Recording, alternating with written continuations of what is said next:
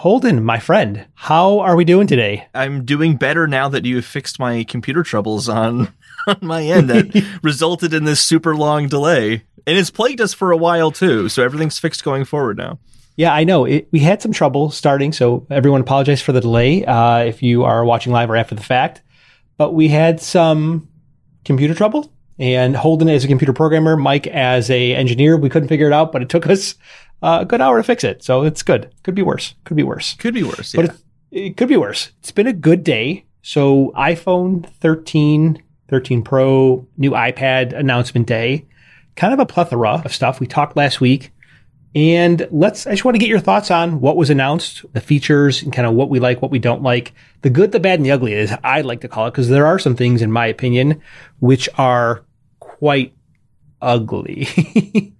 and I'm curious to hear what you found was ugly. I'm very curious. Yeah, yeah. So maybe let's, um, if it's okay with you, we'll just follow the natural course that the, or the prescribed course that the event took. Uh, and let's talk about the iPad ninth generation. So Apple is releasing a new ninth generation iPad. This is available for pre-order today, ships on Friday. Actually, everything we talk about today is going to basically ship on Friday of next week and as well as be available in stores. So 329 for consumers, 299 for education, quote unquote. I like to say that there. And this is a A13 Bionic enabled iPad. You know, I think what for me what I find strange about this is that they're in this cadence of yearly updates. So they're they appear to be pushing this device very frequent, you know, pushing updates to it very frequently, which is why there's a yearly update when you compare it against other devices that maybe get updates every 12, 16, 18 months for the most part. I think this is a good device, though I, I think many people, many people that are out there who are sitting on these devices, it might not be the right kind of uh, motivation to upgrade. Just want to get your thoughts on that and the pricing. It, I mean, it does look like it's a nice update. I think it, this one still has Lightning, if I'm not mistaken. Mm-hmm. A13, so it's two high efficiency cores and two two high efficiency and high performance cores. But it does look like it's going to be, I guess, maybe a not a meaningful update, but a, a good update for people who are older iPads, like the iPad fifth generation or earlier. What are your thoughts? Yeah, my my first thought while watching that part of the event is they spent way too much time talking about that, and I feel like they could have just skipped right to the iPad Mini, and then later on in the day be like, "Oh, there's also an update. It's available in the Apple Store." And I don't even think they had to formally announce this. Like they they spent a lot of time talking about it. Center stage is cool, which I believe mm-hmm. also came to the Mini. I don't think that the iPad Air fourth generation has center stage though, so I think that's now the only iPad currently sold that doesn't. Am I am I wrong about that? I I'm pretty sorry, sure. Sorry, you said the basic iPad? The iPad Air 4, I think, is the only oh. iPad that doesn't have center stage now. I believe. I believe. You are correct because the center stage was a was a feature that basically came out this year, and the iPad Air 4 was updated at the end of last year. That's right. Okay. So presumably that will come to the iPad Air whenever that updates next. Um, yeah, it's a little 5. Yeah. Apple does this thing with the iPads where it feels like they're always lopsided in terms of how they announce new features on the iPad. Where like some iPads mm-hmm. will get it before others, but never in the way you would imagine. So I don't know. It's that was a little strange to me, but that's just kind of how Apple has always been with the iPads, at least the past few years. Mm-hmm. But it's fine. It's a fine update. If you have an iPad and you're in that that, you know, that range of buying in that price range, it's a good device you shouldn't yeah. regret that purchase. No, I, I, agree with you. I think when you talk about like lopsidedness, and I think a good example of lopsidedness where every iPad that's been released this year, minus the iPad Basic, that's why I call it the iPad Basic, has 5G, right? So the iPad, both of the iPad Pro in, in the 11 and 12.9 inch, the iPad Mini now has 5G, but the iPad Basic does not. And what it's maybe uh maybe the customers who are buying this iPad are not going to buy 5G. Maybe very few customers buy LTE to begin with, and you know there's not really a lot of value add going from LTE to 5G on this device. But that's an example, I think, of the lopsidedness where you you expect mm-hmm. this kind of somewhat feature parity among devices, but then it's no, it's not how you think it is. So it's kind of interesting. Yeah, yeah. What is nice is that this device, along with the iPad Mini, both have the improved front and rear camera. So thanks to the benefit of the A13 and the A15 on the iPad mini, they have the new 12 megapixel camera on the back with the improved ISP. And then in addition to that, they have the 12 megapixel camera on the front, eh, like as you mentioned, which is for center stage. I think that's a pretty good deal or pretty good use on that device. I, am kind of surprised that they actually brought center stage to these two devices as well. And then the other part of me says like, well, everybody uses their iPad at home, so it kind of makes sense. But that's just my thought. Yeah, I mean, overall, the iPad Mini is the big uh, iPad that was announced today for sure. Yeah, Oops, just kicked something under my desk. they had mentioned something about this the most popular iPad. I don't recall if that was during this uh, when they were talking about the iPad Basic, Mhm. or if they were talking about the iPad Mini. It's probably the Mini, I would guess presume, but Yeah, I wouldn't be surprised if it's that version. It seems to be very popular for people who just kind of want to read something. Yeah, yeah, yeah. Very. Uh, that's a good, point and maybe a good segue. But just before we take that segue, let's see here. Yeah, so it worked with all this. You know, worked with the same keyboard. The original iPad works the same Apple Pencil, and it's available to order today, as I mentioned. My son has an iPad seventh generation, and last year I bought the eighth generation to see if I, it was like worth you know, getting it. He, he's five years old, so he'd never. it's more about me than it is about him. But uh, I digress. I am going to get the ninth generation just from a point of comparison to see what what if anything is significantly different. I can't imagine for his use cases or even for like spare use cases that we would have. It's that different, but uh, it's something I'm interested to check out. Let's talk about the Mini, which I don't know about you. I am excited about this. It's very nice looking. It is very nice looking. So the new iPad mini available in four colors. We got space gray, starlight, purple, and pink, if I'm not mistaken. The design has been updated to adopt the new, you know, design language from the iPad Pro and the iPad Air. It has the liquid retina display coming in at 8.3 inches, True Tone 500 nits of brightness, and still retains Touch ID, though it's been moved to the top of the display along the right hand side. This is getting the A15, if I'm not mistaken, where it is getting a 40% increase of CPU performance and an 80% or up to 80% increase on GPU performance compared to the last version, which was in 2018.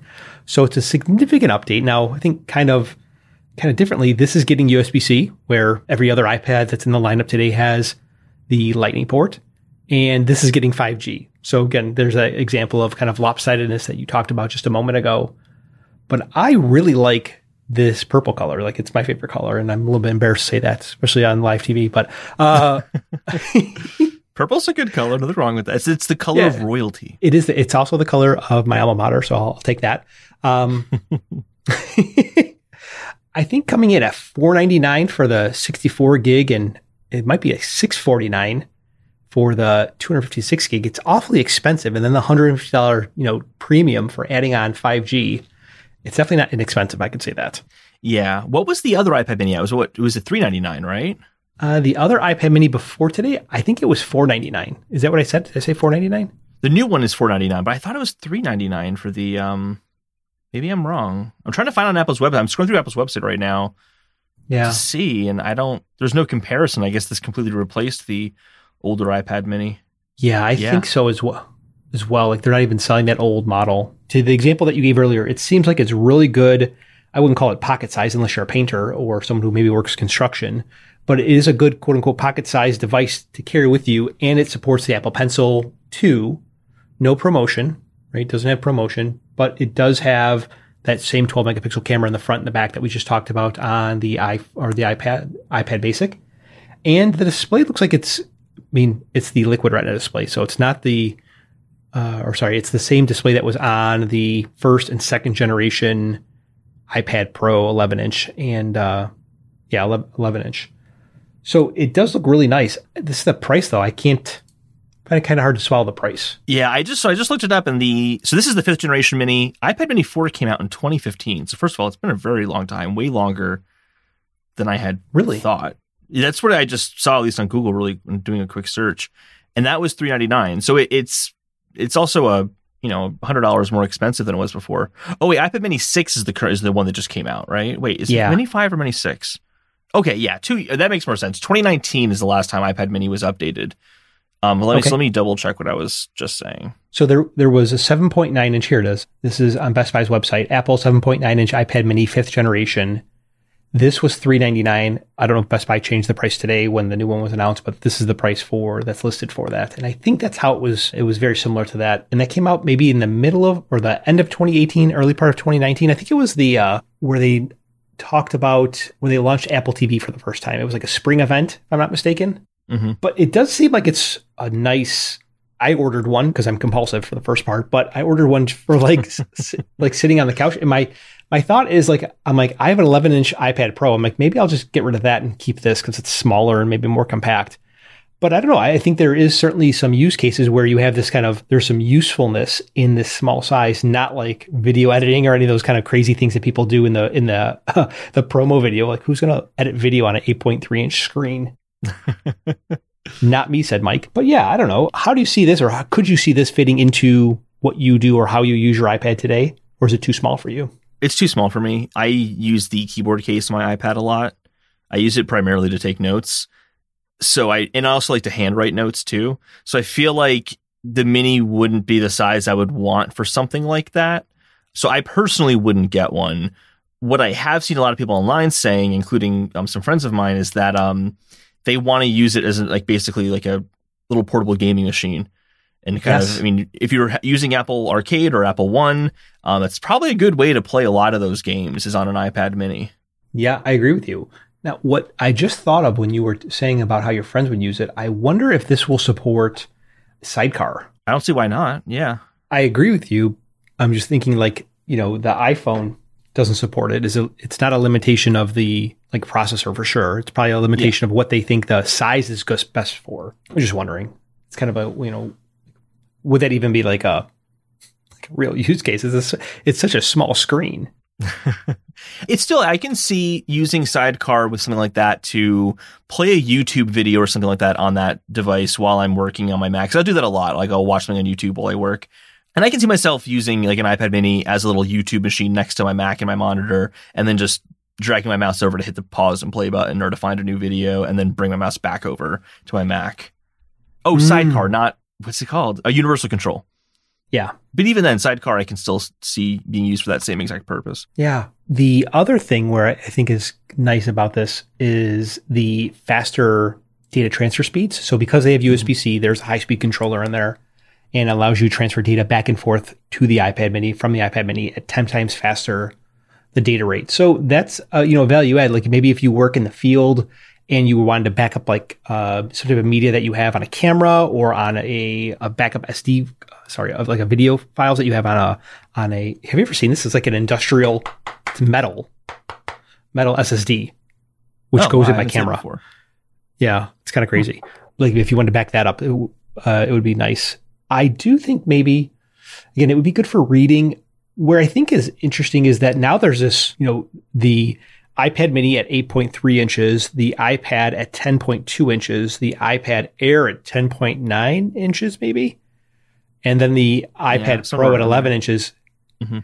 Like it just seems like the iPad Pro doesn't, the 11 inch iPad Pro doesn't really fit in there because Yeah. it's so close to the other side. Oh, sorry, Mhm. so close to the other sizes. And uh, I don't know. I mean, it's just, you know, there's that tension about what do you do when the sizes are so close to one another, like the 10.2, the 10.9, and the 11 inch, and especially because the 10.9 and the 11 inch are kind of very close in functionality, minus Thunderbolt.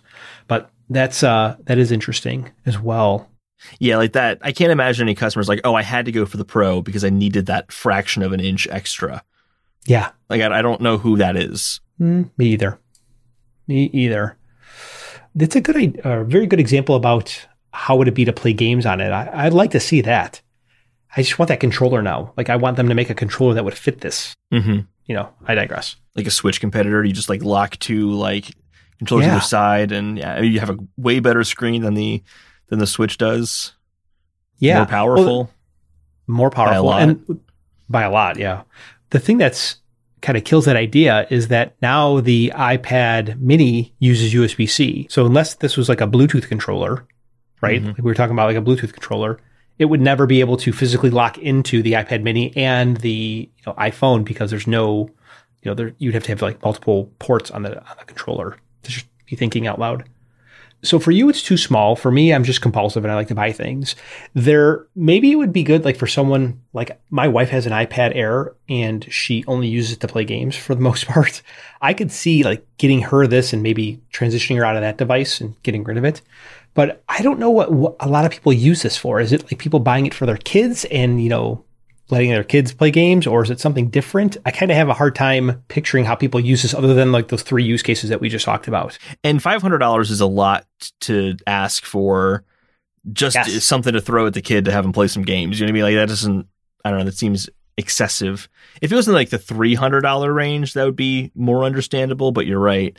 At $500, even though it's too expensive, it is good for that use though. Like why get your kid an iPod touch when you can get them this other than price, of course. Yeah, you're, you're so you're absolutely right.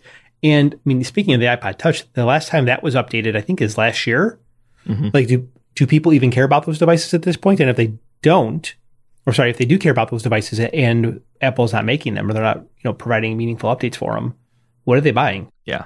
So I'm I'm far outside the circle of you know being a 14 year old. I have no idea what like do people even buy iPod touches? Like all of my nieces and nephews that are like that age bracket, which is arguably closer to you than it is to me. Um, they don't have iPods. They all have phones. Like uh, Yeah. I, I don't. I, I guess right. I mean, it's the yeah. I don't know. Yeah, I don't. Yeah, I don't know who's buying iPod touches anymore. I just, I don't, I don't get it. Because like, let's say that, like, if I were a parent, I'm not a parent, but if I were a parent and I'm like, oh, I'm thinking about getting an iPod touch so my, you know, kid can play some games on a device.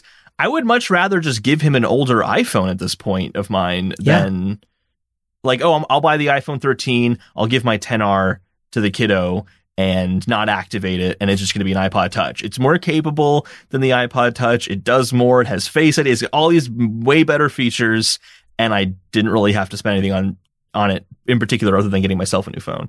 I mean, not even that. Like if you go Which to Apple's done anyway. website. No, yeah, you're absolutely right. But if you go to Apple's website, the complete lineup of devices that they have, Mhm. it starts at 299 for the iPhone SE, and I think the iPhone 11 is the iPhone Yeah, 11 is 499. Yeah, Yeah. So like you could buy yourself, or sorry, you could buy your kid a you know a 329 iPad, which is gigantic. They're never going to want to carry that around with them. A 499 iPad Air or an iPhone 11, which arguably probably has better use than those things. Those other two devices do, and you, it doesn't have to have a contract, right? There's that whole stipulation or the yeah. stigma of having a contract. And it does have 5G in it, so that's, which is kind of surprising as well. It does also have a new stereo speaker, sorry, a new stereo system when the device is in landscape mode, where the sound is coming out both the top of the iPad and the bottom of the iPad, which I thought was interesting. And it's interesting that it's only available in that landscape mode, doesn't work in portrait. Like I would think, like maybe if you're playing games, that's like the way to play it, right? So if you're playing mm-hmm. games, you're going to get that stereo sound, and maybe that's what they're positioning it for. What I did notice is that they kind of had this three talking points that were the same across it. It's good for games, it's good for pictures, and it's good for videos. And those three kind of use cases were very prevalent throughout the presentation because they're talking about editing video, playing games, you know, Apple Arcade, yada yada yada, Apple TV, and you hear that and you're like, okay, what like what are they then positioning this for, or you know, where could it go then in the future? hmm So, you know, we talk about good, bad, and the ugly. The iPad first one, I think it's okay. The iPad mini, I think it's good. Yeah, I The- totally agree. Yeah. I totally agree. Yeah. They did make some nice accessories for the uh, new iPad mini. So they have those new smart folio covers. They don't have a keyboard, first party keyboard. They do have some third party keyboards. And then again, they have the Apple Pencil 2 with uh, that works obviously with a nice magnetic charging. Anything that you want to add there, Holden? No, I mean, I think I think you got nailed it with just the iPad original, like why or oh, basic as you put it. Why was it even here? I, they could have Yep. just announced it afterwards and spent too much time on that. And then iPad Mini looks good. It looks really good. I actually wasn't expecting to be impressed by an iPad Mini, even though I won't buy one. I'm definitely impressed by it. Yeah. So let's talk about the ugly. And I'm thoroughly disappointed in the path I was led down with the Apple Watch. Like the Apple Watch renders to begin with look so good. I would like you had me bought into it, Holden. You were like, oh, it's like flat edges, and it looks like the uh, oh, that wasn't like the me. iPad. No, I know, but we me. talked about it. Yeah. I know it wasn't you, like you created the renders, but you were like so excited about it. No, that wasn't. And- I wasn't. No, I thought you were excited about the redesign. I wanted them to keep it the same, and they did. So I'm happy. But yeah, Oh. that wasn't me. No, I, I wasn't excited for the redesigns. I never wanted it to be flat. Oh, okay. Well, so then maybe I led myself down that path because the renders that like from like Jon Prosser and it. I wasn't I wasn't blaming you oh, per I'm se. just playing with you. I'm just playing. You're yeah. but like the renders looked really good. I'm like, oh, it's got this flat design. It looks like the iPad, you know, the iPad Pro kind of shrunken down to the Apple Watch. And we look at it this now and it looks kind of largely the same in my opinion. I'm like, oh, it's got a bigger screen on it. and it's kind of a little bit more compact. It's not necessarily doesn't sit as thick.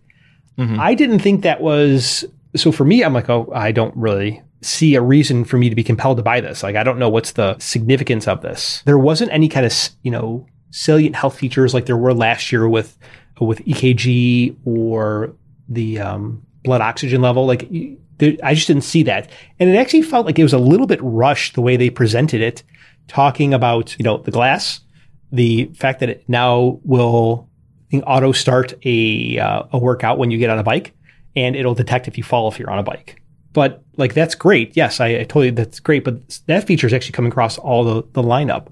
So I didn't think that there was this sense of them pushing the envelope forward like they had in previous years regarding uh, the Apple Watch. Yeah, Steve IT guy says there hasn't been a great reason to buy a new Apple Watch since the Series 4.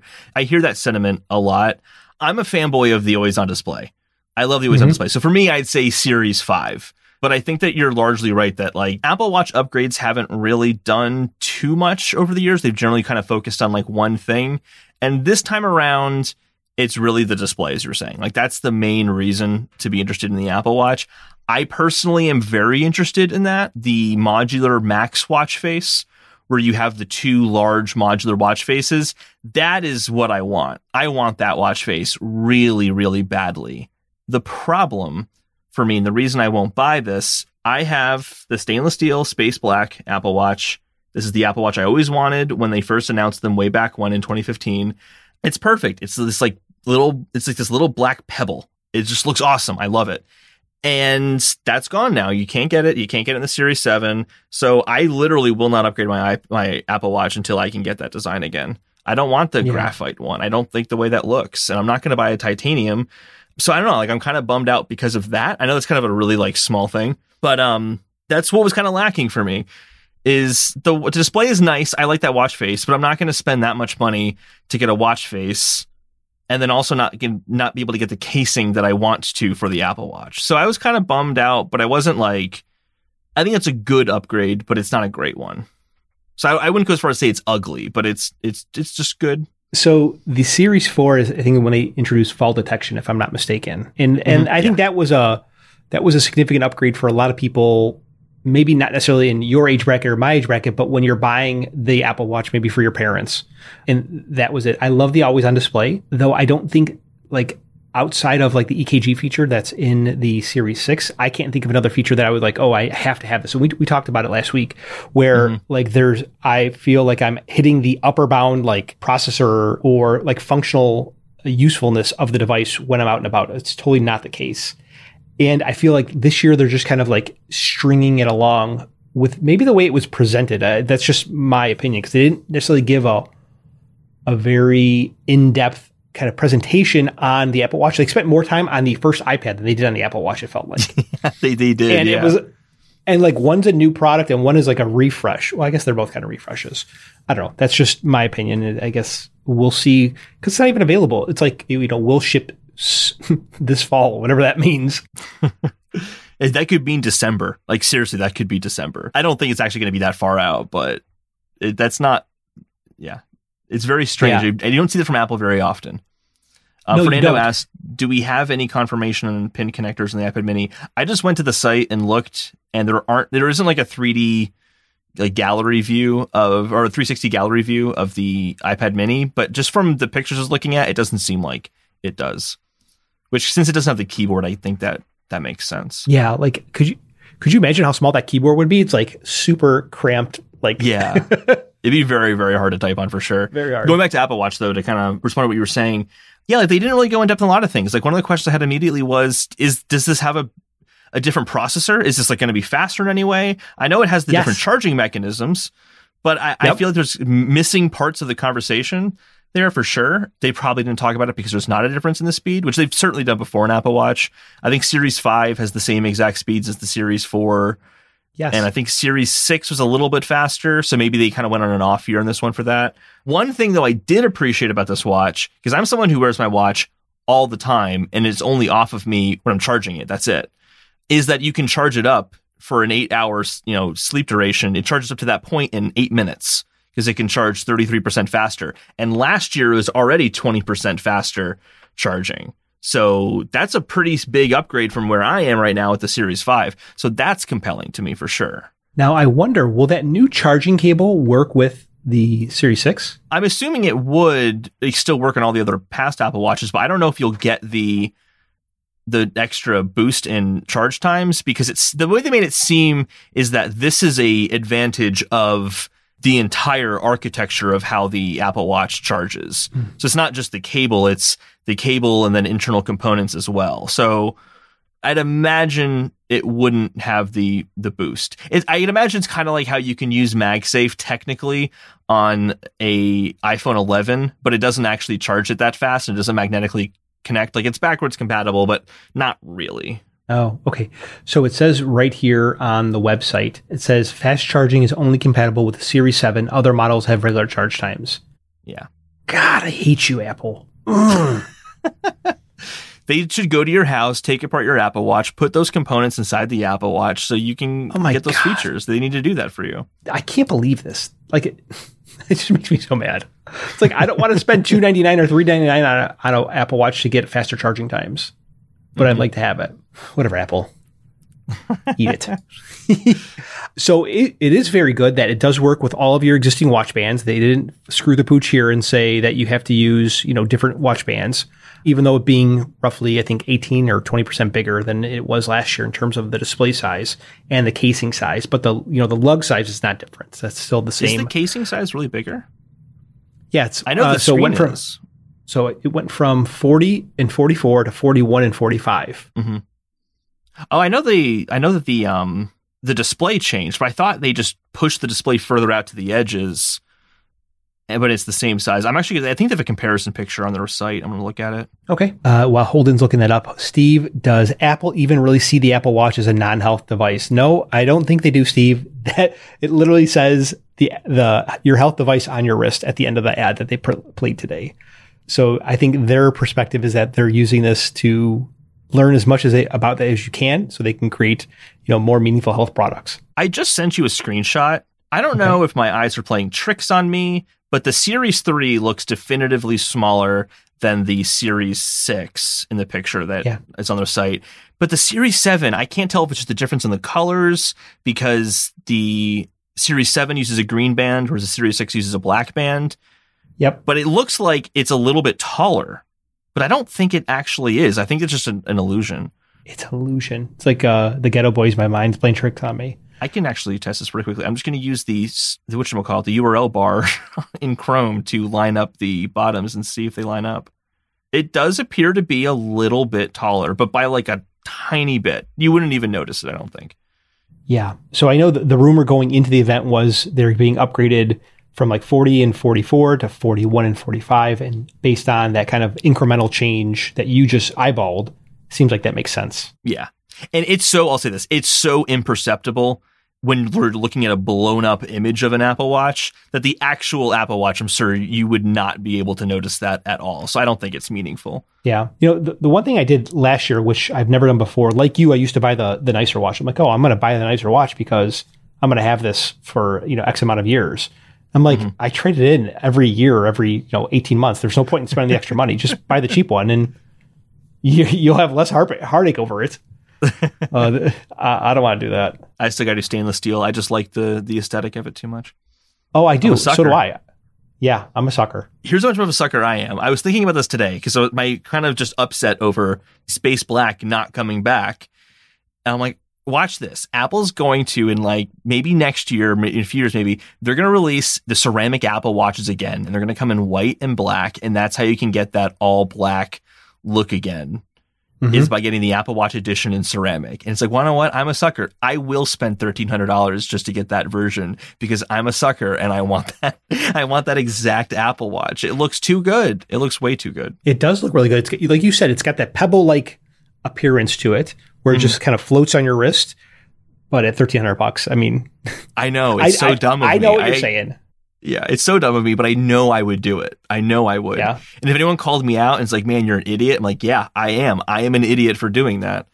But I will own up to being an idiot because I like that design too much. I'll also have it for a while too. Like my Series 5 is still running really strong. I love my Series 5. I think it's fantastic. I like my Series 5. I think the only feature that Series 5 doesn't have always on display, right? It does, yeah. It does. It was the first one to have it.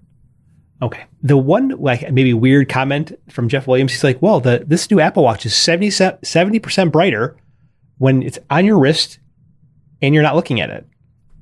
Why would I care about that?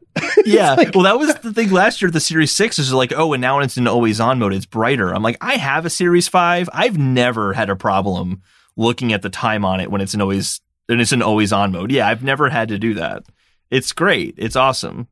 Yeah, on its own. I didn't get it. Yes. Okay. Do you have anything else you want to add to the Apple Watch? I do actually. I do have one oh. bone to pick here. So I do. Here's my ugly from the event. Okay. Why are they still selling a Series Three Apple Watch? Mm, good question. I get People the pricing is affordable, but damn, that thing is old now. Series 3. So it's four years old? 2018, right? yeah. Or 2017. 2017, yeah. So four years old, yeah. Maybe the use case. Why, so I guess why do people buy them? That's probably the, you know, because mm-hmm. obviously they're only selling things that people buy. They're not selling things that people don't buy. Maybe they see like an influx of people buying them for their children from last year, and that's why they want to keep up. Those have to, are you talking about like for like the, the, like child mode, whatever it's called? Yeah, a child mode. Yeah, like um, Apple Watch Family or Apple Watch Setup for Family. Yeah, I think you have to have a, an SE for that though. So you couldn't even get a Series Three to do that. Oh, really? Yeah. My my big gripe is is not that like if someone bought a Series Three, like I don't think they're gonna have a terrible experience with it. I think they're missing out on a lot. Although, is it Technoloty? Techn- technology? Oh, technology. Am I pronouncing that right? You know what? I think I've always gotten that wrong. Thank you for pronouncing it right. I'm like technology. I, I, I, don't, I don't know if I did or not. I have no idea. yeah, he's saying it's pretty slow, and I, I I would believe that. There are some problems with the Series 3 for sure. But my big problem is like they can't take Watch OS farther until they get rid of the Series 3. Because I feel like the Series 3 is probably holding Watch OS back at this point.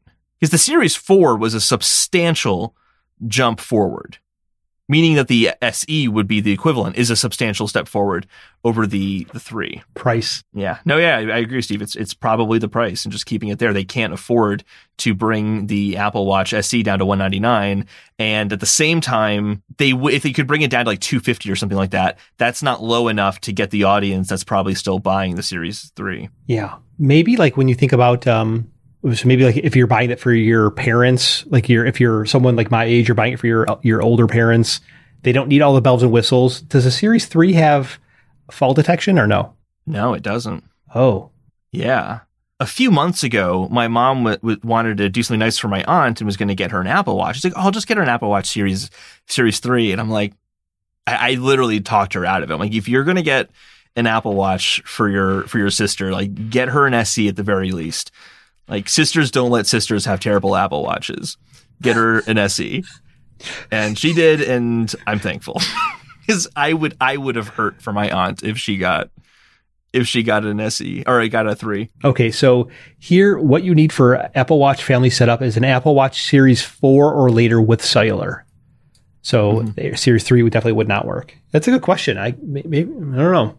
That's a really good question. Technology also said, I feel like it's also used as a way to make the SE's price sound better. They won't go for the cheapest or the most expensive. That's actually fair. Like, oh, I don't want to get a Series 7. I don't want the latest, but I can, I'll get the SE. So uh, I'm not getting the worst Apple Watch, but I'm still getting a good one. Yeah. Have you ever heard of that? It's a, like a, a marketing thing. It's called Rome with Coffee. And when you compare like three things, and the first two things are like almost identical. It's like, do you want to go to Paris? For for the for three days, or do you want to go mm-hmm. to Rome for three days? And then what you do in the end, in the third comparison, you say, but you also you can go to Rome, but we'll give you free coffee every day. Everyone's like, oh, I want that. Like it's like yeah, a, I think, it's like uh, a Dan Ariely did a TED talk where he talked about that. Yeah, that concept. It's a really really good TED talk. Dan Ariely is very brilliant. If anyone's curious about behavioral economics, uh, uh Steve, the experience is so terrible that if your par- if you buy your parents an S3, you'll end up buying them an SE2. That or th- they'll they'll disown you because it's so terrible, right? They're like, "Why did you buy me this piece of crap?" That's hilarious. Like, what's worth my time troubleshooting this this Series 3R or three hundred dollars? yeah, that's good. Definitely, that's de- yeah, definitely. The three hundred dollars is probably money better well spent. Yeah. Oh, troubleshooting. I don't mind teaching people stuff in technology. I used to teach people how to use technology, but uh, or like computers and stuff. But it, something about helping family out is worse for some reason. And I don't even like hate my family or anything, but it, you lose your patience much more quickly. Like it's just, it's just, it's the worst. Dude, those like I get these calls at like nine o'clock on FaceTime from my dad. He's like he's like looking at the phone like right here, or I see his neck. He's like, Mike, I need help with my passwords. My grandma was I'm like- telling me that she lost her her phone. She's like, I just don't know where my phone is. It's lost, and I don't know. I'm just really bummed about it. But I just don't think I'm going to get another one. I was talking to my aunt. She's like, Oh no, I just hid the phone from her because I was so tired of of answering questions, and she doesn't do anything with it. She just uses it, looks at it, gets scared, and asks me for help. I'm like, I don't want to put up with that. So it was lost. it was so mean, but like I get it. That's awesome. She didn't use it for anything. It's not like we're actually taking anything from her. She barely used it. Sorry, Dad, if you're listening. So the other new features related to the Apple Watch are the new changes in Apple Fitness Plus. So Mhm. we have, I love Apple Fitness Plus, though you would not look, you know, understand that looking at me. So Apple Fitness Plus available in, I think, seven or eight new countries, and now they're adding subtitles. Uh, they have a few new workouts, which is including Pilates. They have guided meditation, and I think maybe the odd man, for at least for me, was warm up for ski season or warm up for winter sports season. Yeah. skiing and snowboarding. I'm like, what? Who who does that? I'm wondering how they do that. Are they going to like have someone skiing down a mountain and then another person in front of them with a camera to like, like how are they going to do that? I'm very confused. I don't have no idea. I have no the idea. the guided meditation is actually a big deal though.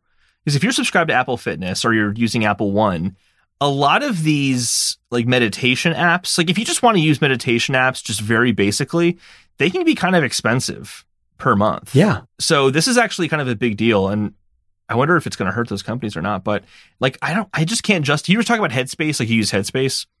Yeah. I can't justify it, but since I already have Apple Fitness Plus through Apple One, I might as well do those guided meditations now. So I feel like I will actually do them because I didn't really want to spend the subscription price on Headspace or an equivalent app. Yeah. I mean, like, you know, Apple's trying to capture like 80% of the functionality when you think about, you know, when they launch a feature. It's good enough for most people, but there are people who are, you know, still going to buy the, you know, the more advanced subscription, the more advanced service, whatever the case is. Mhm. And you're right. It, it'll probably work for you because it works for a lot of people.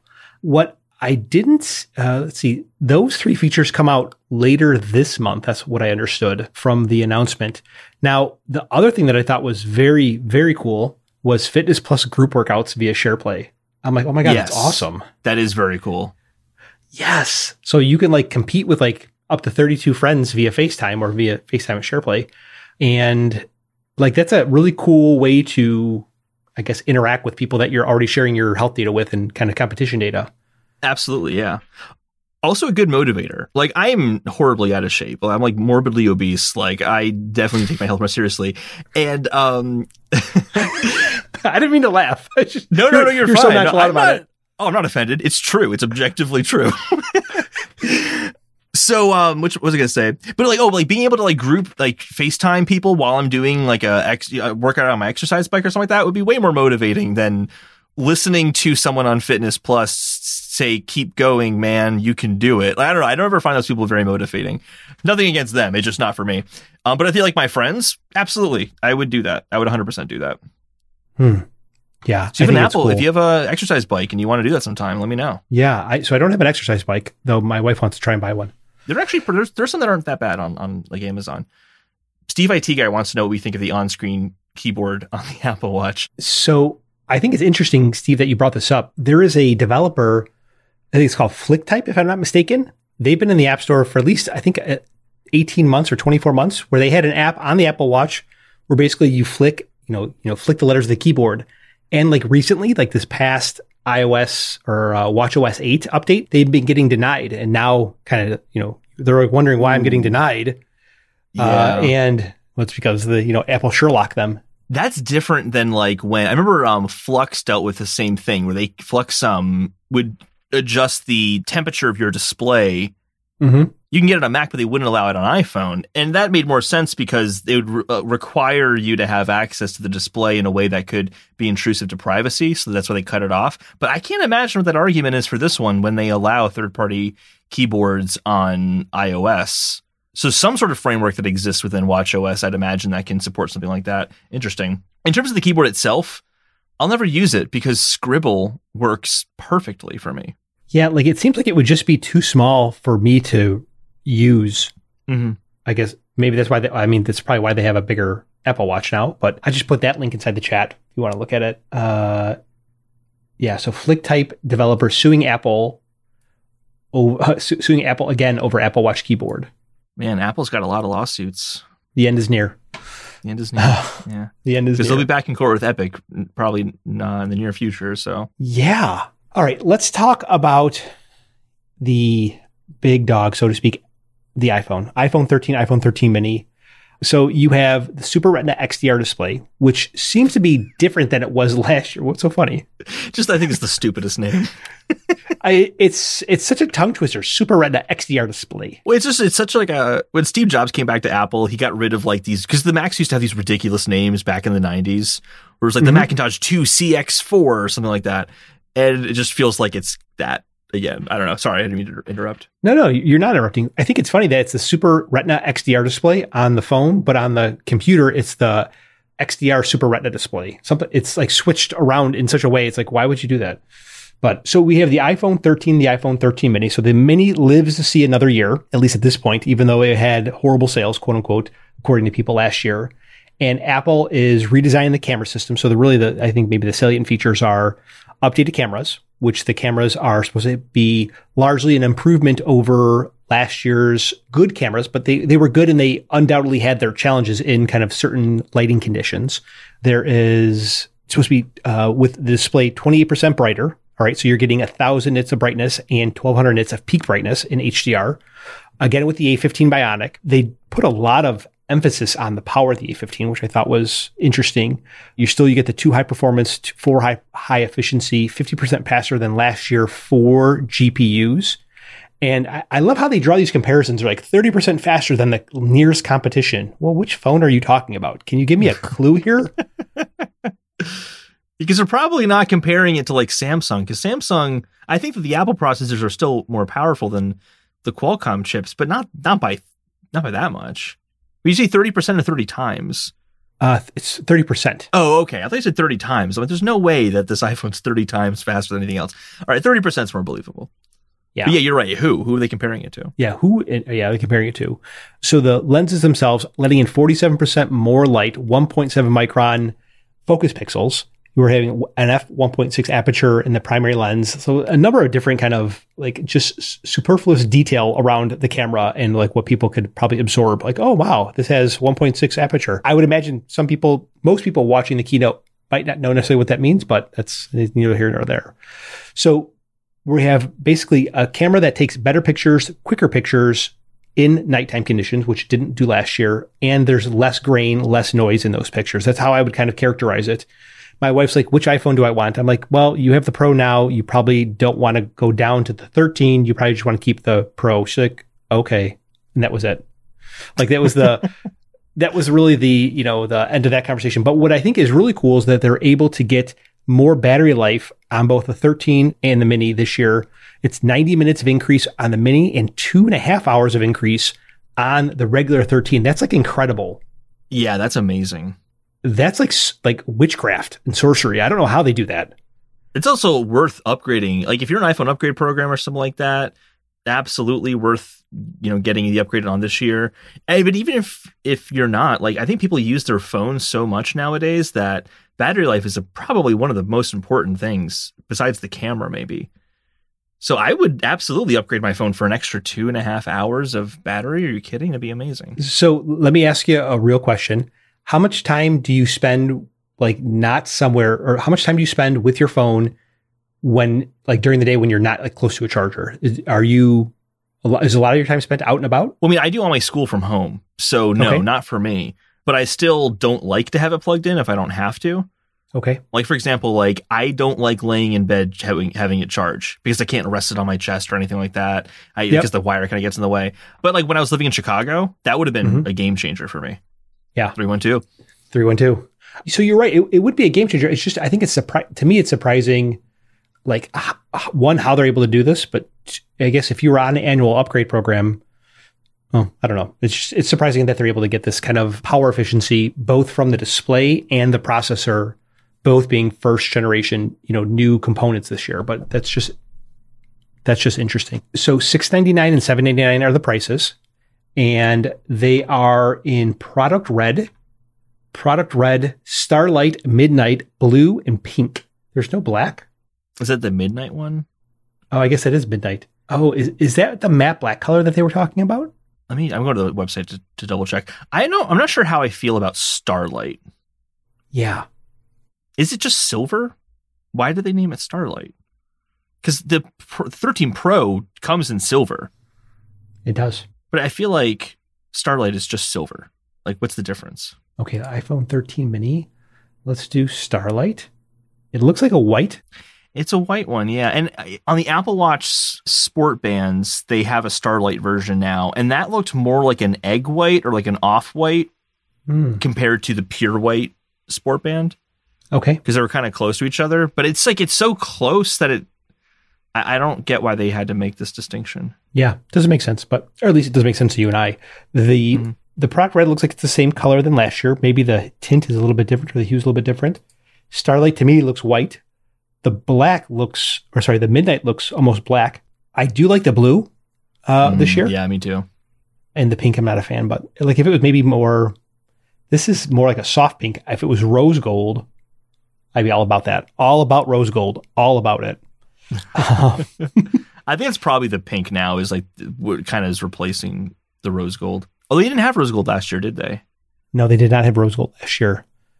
Techno Loti is starlight color is kind of like champagne. Yeah, I think I think you're right. It doesn't seem to be like as as maybe creamy as champagne. Like I think a champagne maybe of like a having more glitter to it. I don't know if that's the right way of thinking about it. But the back of the iPhone 8, the gold version, was kind of champagney. Yeah, I agree with that. Yeah.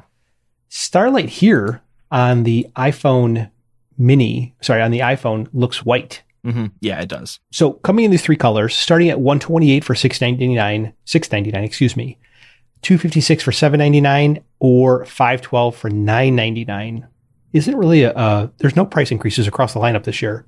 No.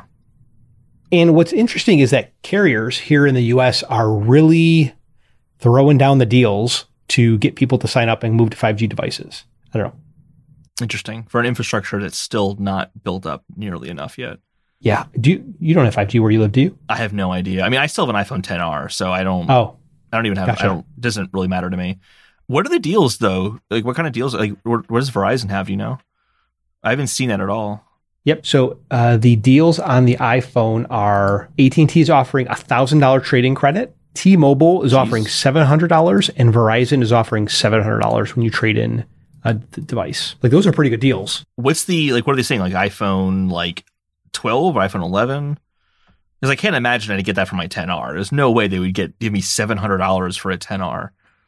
They said specifically, Holden will let you trade in your iPhone 10R. Hold on. uh, you're going to get a terabyte. Definitely not going to get a terabyte, but okay. so Verizon says iPhone 13 Pro from $26 after trade in. So your bill credit is one to two, you make one to two payments of $35 before bill credits. And then the details are okay. So your iPhone, what is it, 10R? Yeah, I have an iPhone 10R, 128 gigabytes. Okay, so the iPhone 13 Pro would be nine dollars and ninety six cents over 30 months. Oh, so $10, I works. Okay. Yeah. I thought you were about to say ten dollars. I'm like, I'm going to get one right now. yeah, take my money. Yeah, take my money. I'll do that. Absolutely. Ten bucks? Are you kidding me?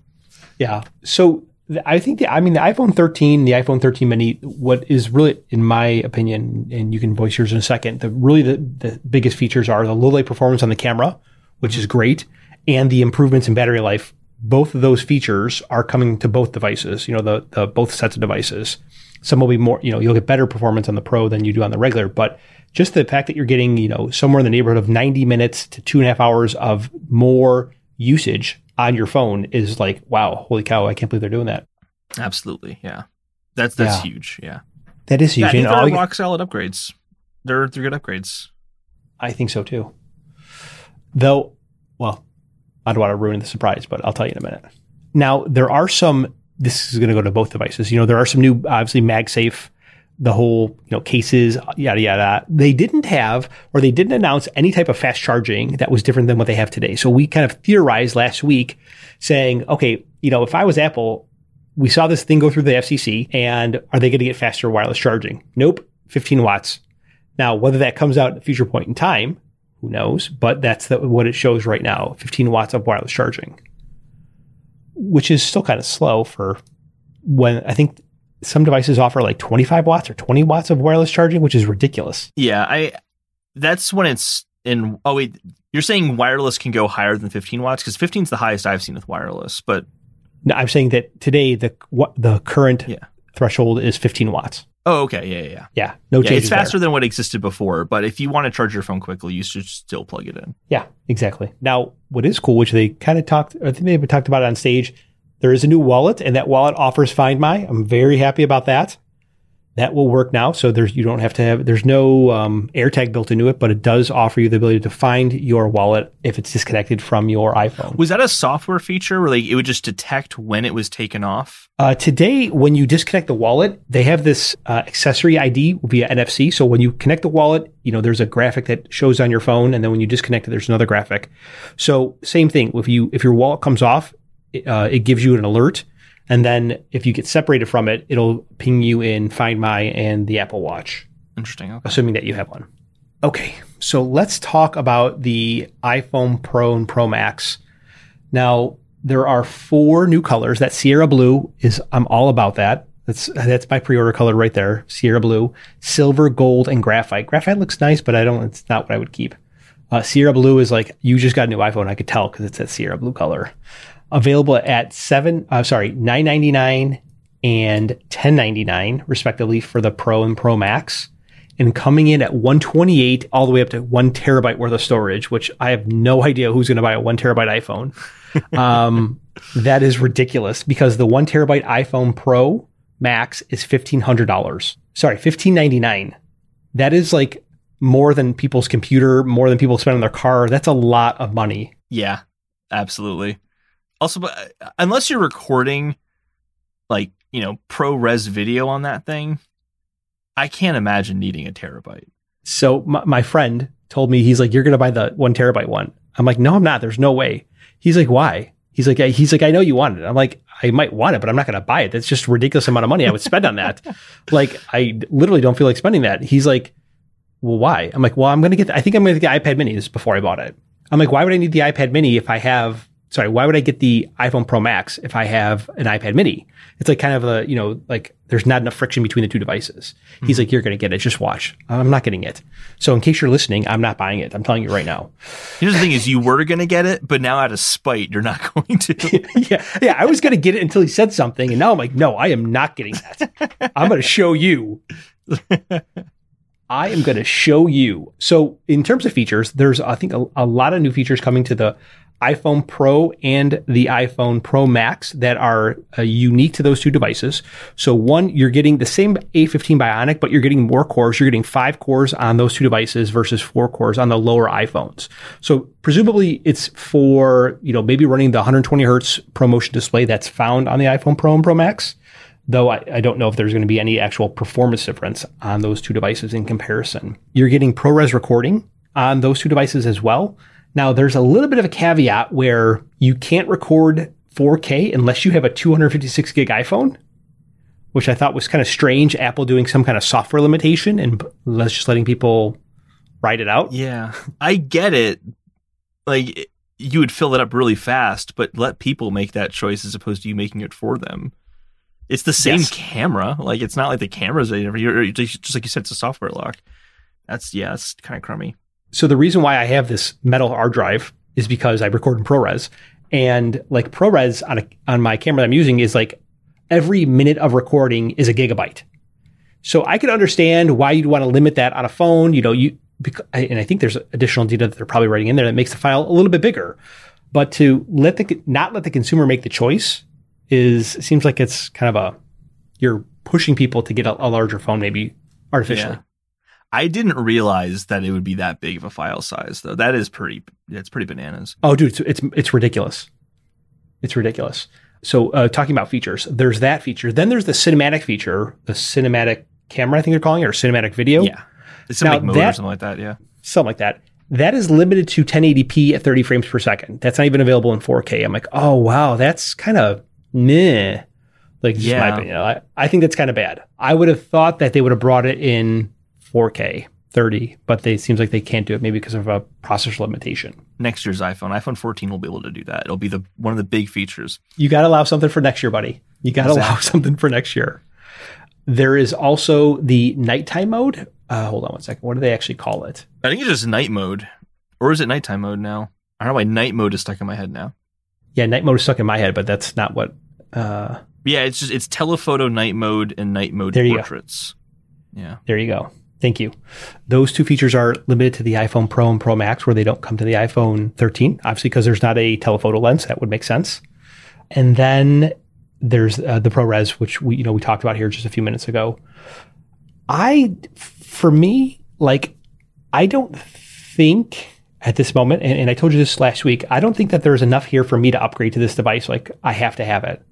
Mhm. Like me, me probably upgrading to the device and for review, but I don't think I'm going to keep it.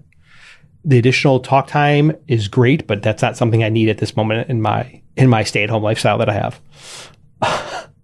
and ProMotion is great, but that you know all the you know what we thought were going to be the upgrades to the display, like complications, possibly uh, Apple Pencil.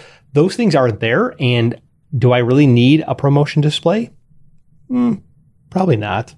And I just for me, it's it's not enough to upgrade. At least at this point, without having the device in my hand, I'm really interested to test the camera and the performance of the camera, but I don't think it's something that I have to have. And this is strange coming from me. And you know, I've had an iPhone my you know for the past ten years at least. I might skip it. I'm kind of surprised. You're gonna get the one terabyte option. No, I'm not, Holden. No, I'm not. I'm there with you that I guess I'm not entirely there with you because I have an iPhone 10R. So like I this is a huge, huge upgrade, you know, for me, but I'm still happy with my 10R. And I'm probably th- think I'm still gonna wait for next year. So I feel like next year there's the rumor of the notchless version and all that stuff. And I'm like, I'd rather wait and and get that next year. And if it's not that, then I'll just get it next year.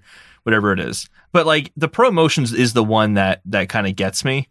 The main hmm. reason I won't get it though because of ProMotion actually has nothing to do with the iPhone and everything to do with none of my devices have 120 hertz to begin with. And I don't want to have that FOMO of having this Yeah. super smooth phone experience and not having it on my iPad, not having it on my Mac, not having it on my monitor, not having it anywhere else but my phone. That would drive me a little crazy.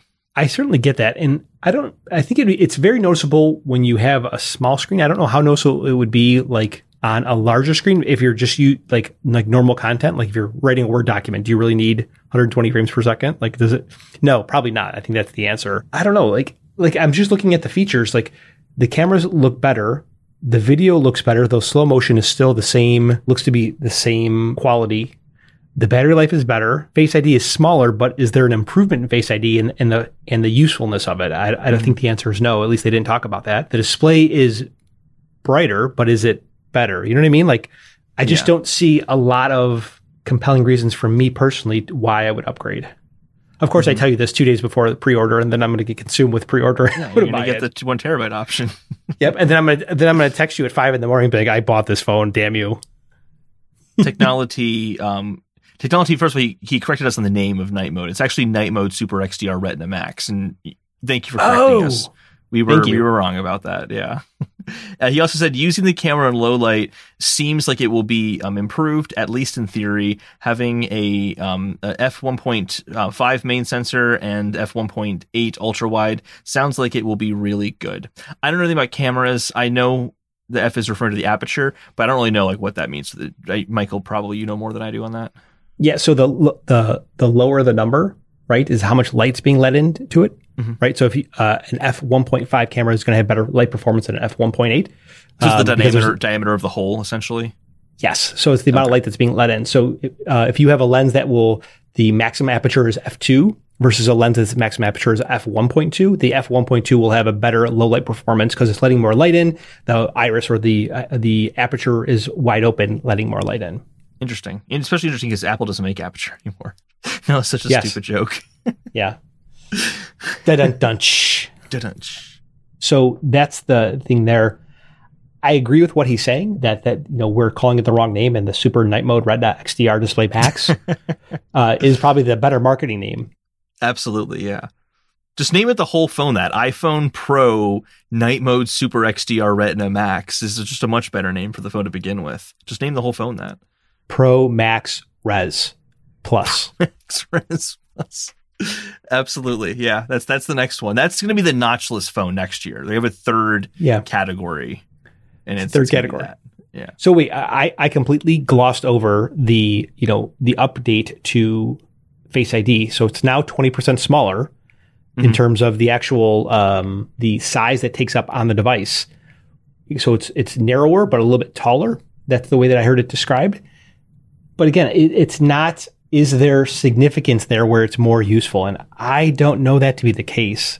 And I find it very hard to spend fourteen hundred dollars on a phone if there's no significant updates on it. Um, Yeah. yeah. It's just that's my thought on it. I mean, we're at a point now with with iPhones where it is super iterative. I mean, it's always been iterative, but there's been kind of these big tentpole features each time. Um, Yes. At least until like, I'd say the iPhone, iPhone 10, and then kind of after that, it's been pretty stagnant.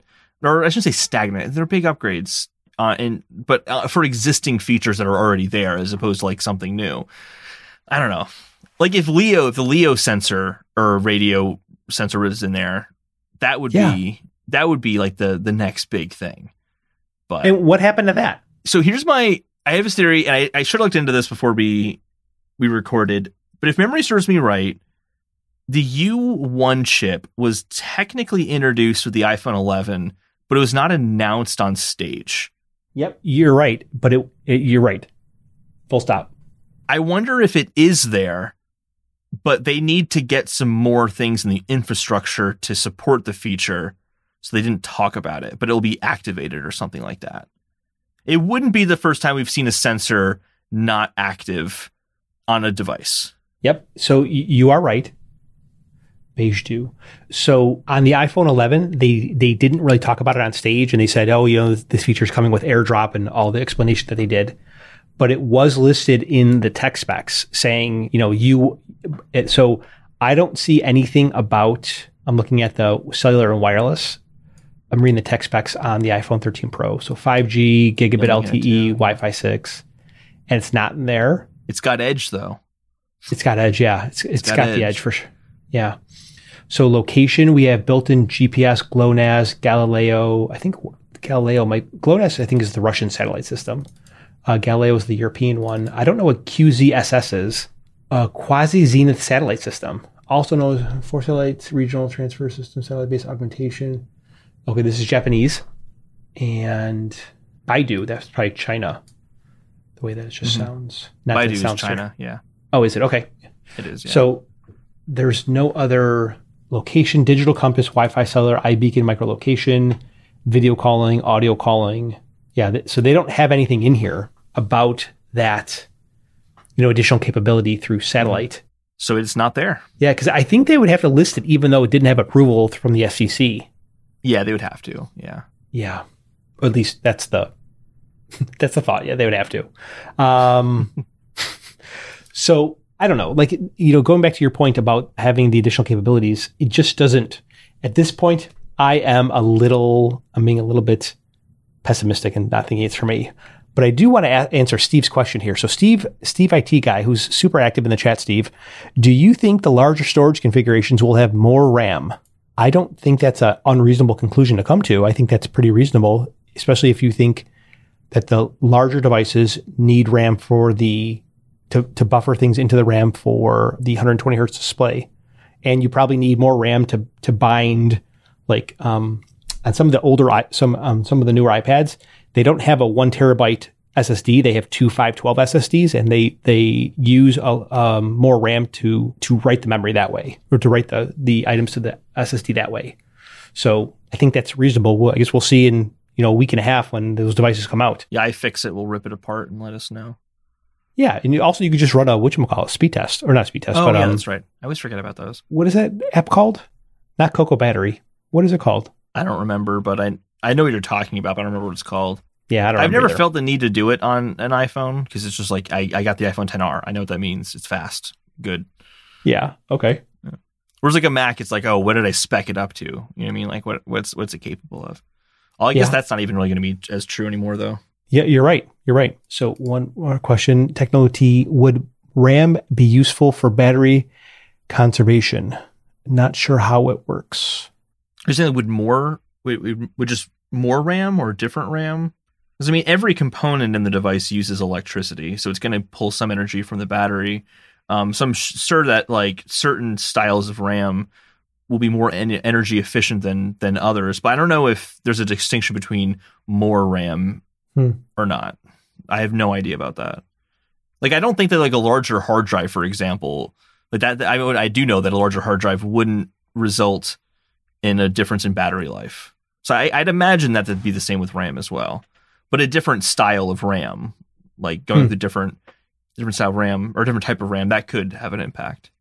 Yeah, I mean those are all things that that are kind of very opaque to the consumer, right? Like no one knows like what type of RAM other than you know it's Apple. It's Mhm. Apple RAM. No one knows that. Yeah. So would more RAM help? No, it, it would. More RAM, I can't imagine would, would make a difference. Yeah, it, I mean, it sounds like what from what they said on stage, the increases in performance for the battery performance are driven by you know the timing controller for the new display and the processor gains from the new processor. So those 2 Mhm. things seem to be driving a lot of the a lot of the efficiencies where you they're getting you know ninety minutes, two hours of increased talk time or increased usage out of that, which is you know it's not necessarily OS baked, which is why you don't get the updates on your iPhone 12, 12 Pro, whatever the case is because those components are still old. That's actually one thing. Talking about the battery life, I wanted to mention this in relation to ProMotion because there's Mhm. uh, Samsung tweeted out today, like basically saying like, "Oh, haha, we've had 120 frames per second or 120 hertz for for a while now." And Mhm. the important distinction there is that with I'm pretty sure this is true of Samsung phones, but I know this is true of a lot of Android phones. Is yeah, they have 120 frames per second, but it's something you go into the settings and make that adjustment to say I want 60 hertz or I want 120 hertz, and then it's just that hertz all the time, always. What's the big deal with the ProMotion display is the variable refresh rate, where it'll go down to 10 hertz if you're just looking at a static image, and then it will go up to 120 hertz as soon as you start to swipe to the next photograph. Like that's the differentiator here. That's what makes ProMotion so great is it doesn't have the impact on battery life because it doesn't have to run the display 120 times every second, even when you're looking at Mhm. just a picture. It, it it adjusts, and I don't know. I, I saw a lot of like people getting into the Android versus iOS like fanboyism stuff, and there's just a lot of like, yep, Android's had it for a while, they're better, and it's like, yeah, but this implementation is far better. Like definitively, objectively, there's no. How could you possibly like debate that point? Like ProMotion's clearly better. So sure, they were later, but that's what happens with Apple. You wait a little bit longer for certain features to come out, and then it turns out to be way better. Yeah, I think probably even part of that as well is that no one could make the displays at scale and the yield that that Samsung's able to do now. You know, as a first party consumer of their own services, Samsung can say, okay, we're going to take the displays for us, but the L, LTPO or LPTO, but no no other manufacturer has been able to make them at scale for you know. it's really easy to make it for a Samsung phone because you know you might sell a couple hundred thousand of a specific high you know phone that has a Mhm. high refresh rate opposed to an iPhone where you're selling, you know, millions of them in a quarter. So the the you know the yield and the quantity that you need is much much different. Uh, though it's cute that when Android boy fans Android fanboys get jealous, it's cute. yeah, I, that's a really good point. Absolutely, totally agree with that. Yeah. Is there anything else that we want to talk about in terms of the iPhone 13, 13 Pro, 13 Max, 13? It's a new iPhone. Oh, oh, you don't know it's the- not going to be Ma- bad. Yeah, Like the the mac the macro photography those looked that that looked really impressive. Did you catch that? Oh yeah, yeah, that is a big deal. Like how often have I tried to take? I don't take pictures very often, but when I go to hold up a, for a close up and it can't keep it in focus because it's too close, knowing that that Yeah. won't be as much of an issue. That's that's nice. That's very nice. So I thought about that, and as soon as they talked about it on stage, I'm like, son of a gun. I never even thought about that. They have that Magnify app on the phone in iOS 15 where you can basically increase the the magnification. Oh. I'm like, oh, I never, I never even thought that they would do, you know. Whoa. But with macro, that's going to have much more utility to it. yeah. Well, so there's not a there's not a macro lens. It's using the telephoto lens. Yeah, yeah. Yeah, But it works better for getting up close with something. So that should help with the magnifying. yeah. Um, like I used it to. I used it to find a serial number on something. I'm like, I can't read that serial number because I'm feeling really old. Let me magnify the hell out of this. And you can copy and paste it. yes, you can with live text. Yeah. Uh, that's the use case I had. I'm like, oh, this is great. Anything else that you want to add? Yeah, I mean, not, not with the iPhones. I mean, every year the iPhone, the conversation I think is going to be it's not going to be bad. If you like iPhone, it's a better iPhone. Than last year. Yeah, like that's that's I think going to be the, the story of iPhone now until something really revolutionary comes out. But one thing we didn't talk about is Yes. Apple TV Plus and the morning show coming out this week, and then Foundation coming out next or morning show this week. Yeah, Foundation next week. Awesome, so pumped. Morning show, great, great show. Foundation, I cannot wait. I'm so excited for that. Really? So I, I- I get the so uh, I've never watched. The, I maybe watched one episode of the morning show with my wife, and it looked okay. Like just from what I got from it. But the I mean, the preview of season two, I watched it last night. It did look good. Um, Foundations, I don't know. Like I'm not a huge Isaac Asimov fan. I do like sci-fi, but I don't know if I can like get into the level of detail that they're They're going. like Like, really I- hard sci-fi. Yes, like like I like Mhm. Star Wars, but I don't like Star Trek. So Okay, don't yeah. d- don't you know if you're out there listening, I'm sorry, but that's just how I am. um, yeah, like I'm not really like hardcore sci-fi, though. Um, yeah, I don't know much about Foundation. I know like I know about Isaac Asimov, some of his work. Um, I don't know much about Foundation, but to me, it just I've been really impressed with some of the quality of the Apple TV Plus shows, and this Yeah. one looks to be very high quality. I think there's the potential with the high production values that they have for this show that uh, it could be kind of Apple's first like big Game of Thrones level show potentially if it's able to meet that that level that threshold of Okay. the the of the only four seasons of Game of Thrones that exist by the way it only went on for four seasons morning show though is really really good I highly recommend it it it handles an incredibly delicate topic with a lot of nuance and care and it gets better and better and better throughout the the whole show. So I I don't know. I would, I'd say if you thought the first one was okay, I was kind of in the same boat. I thought the first one was okay, but by episode two, I was like totally in. Same thing with Ted Lasso. First episode, Ted Lasso was fine. Episode two, I was completely sold, and now that's one of my favorite shows. Are you caught up on Ted Lasso? No, I'm not. I'm I think an episode or two behind right now. I haven't had a lot of time to to watch and do fun things. Okay. Well, I don't want to ruin it then, but it's good. Did, It's so been fantastic. Season two's been so good so far. minus the Christmas episode. I did, I was like, what's going on here? Yeah, that one went on a little long. It was cute, but it went on a little long. I feel like Yeah. they were trying to get you to maybe think that Rebecca and Ted could be a thing because they're kind of like slowly teasing at that. Sorry if I'm spoiling season two. Um, Yeah. Should have said spoilers. Um, I feel like the Christmas episode kind of helped with with that because in the next episode I'm like, oh, they're gonna do something with that, and then it took this really interesting turn, and I'm curious to where it goes from there. Yeah, well, it does get better. that show. Yeah, it does get better. Is if there's nothing else to add, Holden, where can everyone find you at? I am on the Twitter, um, The Twitter. at Holden DePardo, Okay. and that is where you can find me. Find you online. Yeah, you can find me online there, and uh, my tweets aren't worth it. You're better off following at Networked or Michael or uh, Tech Twenty Four um, Seven TV. You're much better off following those channels or So those you- uh, accounts. you tweet a lot about video games, right? Which is your I passion. do, yeah, yeah. Which so if you like video games, I think Holden, you uh, obviously are a well better, uh, w- way more well versed than I am in video games. You have much more experience. So thank you. I appreciate the comment. But I guess everyone, thank you very much for joining tonight. Hopefully, uh, we'll talk soon and uh, we'll talk to you in the next one. Thank you. Bye.